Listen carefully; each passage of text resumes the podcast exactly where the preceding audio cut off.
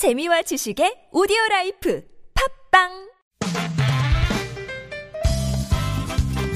빡빡한 일상의 단비처럼 여러분의 무뎌진 감동 세포를 깨우는 시간 좋은 사람 좋은 뉴스 함께합니다.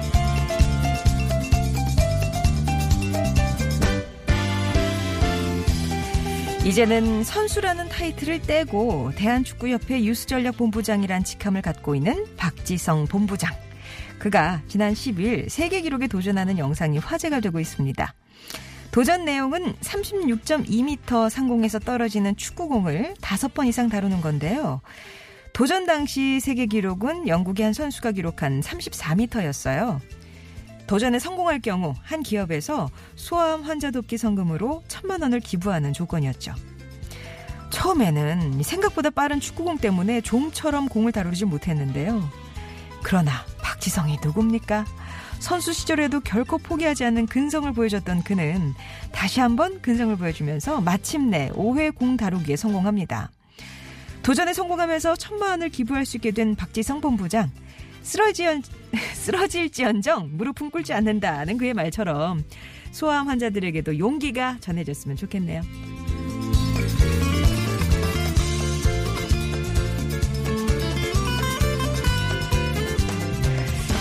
스승의 날을 맞아서 선생님 한 분 소개할게요. 대구 보건학교에서 특수교사로 근무하는 박호숙 선생님인데요. 선생님은 지난해 지체장애 학생들과 함께 한 권의 책을 써냈습니다.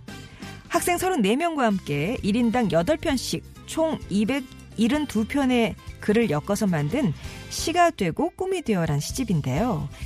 이 시집이 의미가 있는 건 이 학교 학생들은 대부분이 손을 마음대로 움직이지 못하거나 글을 쓸 수 있어도 한 문장 쓰는데 10분이 넘게 걸리는 그런 학생들이기 때문입니다. 그렇다면 어떻게 시를 쓰는 게 가능했을까요?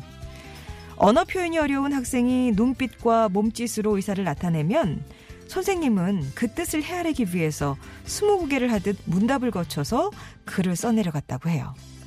결국 지난해 5월 작업을 시작해서 6개월 만에 책을 완성할 수 있었는데요. 학생들에게 나도 할 수 있다는 꿈과 용기를 심어준 박호숙 선생님.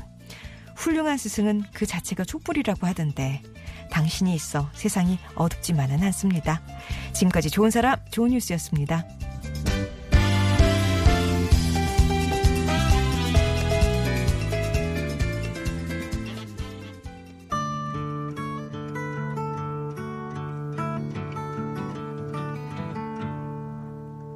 I've been lately thinking about my life's time. 5117번님이 와, 굉장히 좋은 좋아하는 노래가 나오네요. 라면서 반겨주셨어요. 존 덴버였습니다. Poems, Prayers and Promises 전해드렸고요. 좋은 사람, 좋은 뉴스. 하, 박지성 선수의 영상, 아, 이제 선수 아니죠. 본부장님의 영상 보셨어요? 이게 진짜 36.2m요? 저 위에서 하늘에서 공이 떨어지는 거예요. 그럼 어디로 떨어질지 낙하 지점을 이제 찾아서 공을 다섯 번을 다루는 게 이제 이거의 그 성공 요건입니다.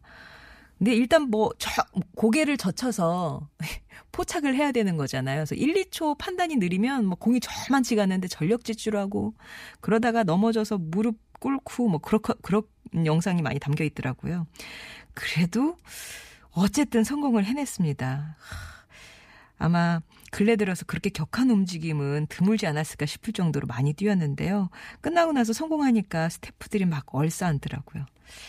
이 도전, 음, 도전 성공으로 전해질 그 성금에도 박 본부장님의 포기하지 않는 근성도 담겼으면 좋겠습니다. 아, 그리고 정말 감동적인 선생님이시죠? 박호숙 선생님. 아이들 34명인데요. 그 중에 3분의 1은 연필을 잡을 수는 있대요. 그리고 또 3분의 1은 잡을 수는 있는데 한 줄 쓰는데 10분 이상 걸리는.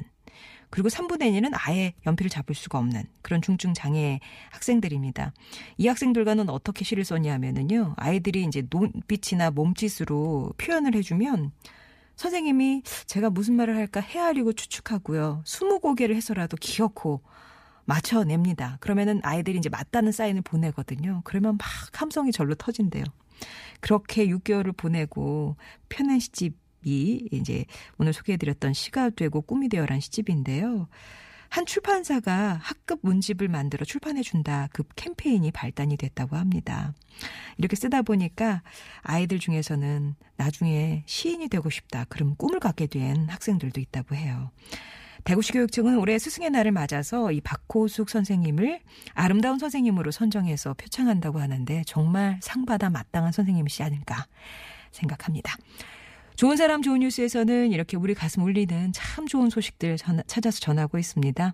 TBS 앱이나 50번의 유료 문자 메시지 우물정 0951번 또 무료 모바일 메신저 카카오톡 이용하셔서 여러분 주변에 착한 이웃이나 또 좋은 소식 있으시면 언제든지 또 제보도 해주세요. 그러면 이 시간 통해서 나누도록 하겠습니다.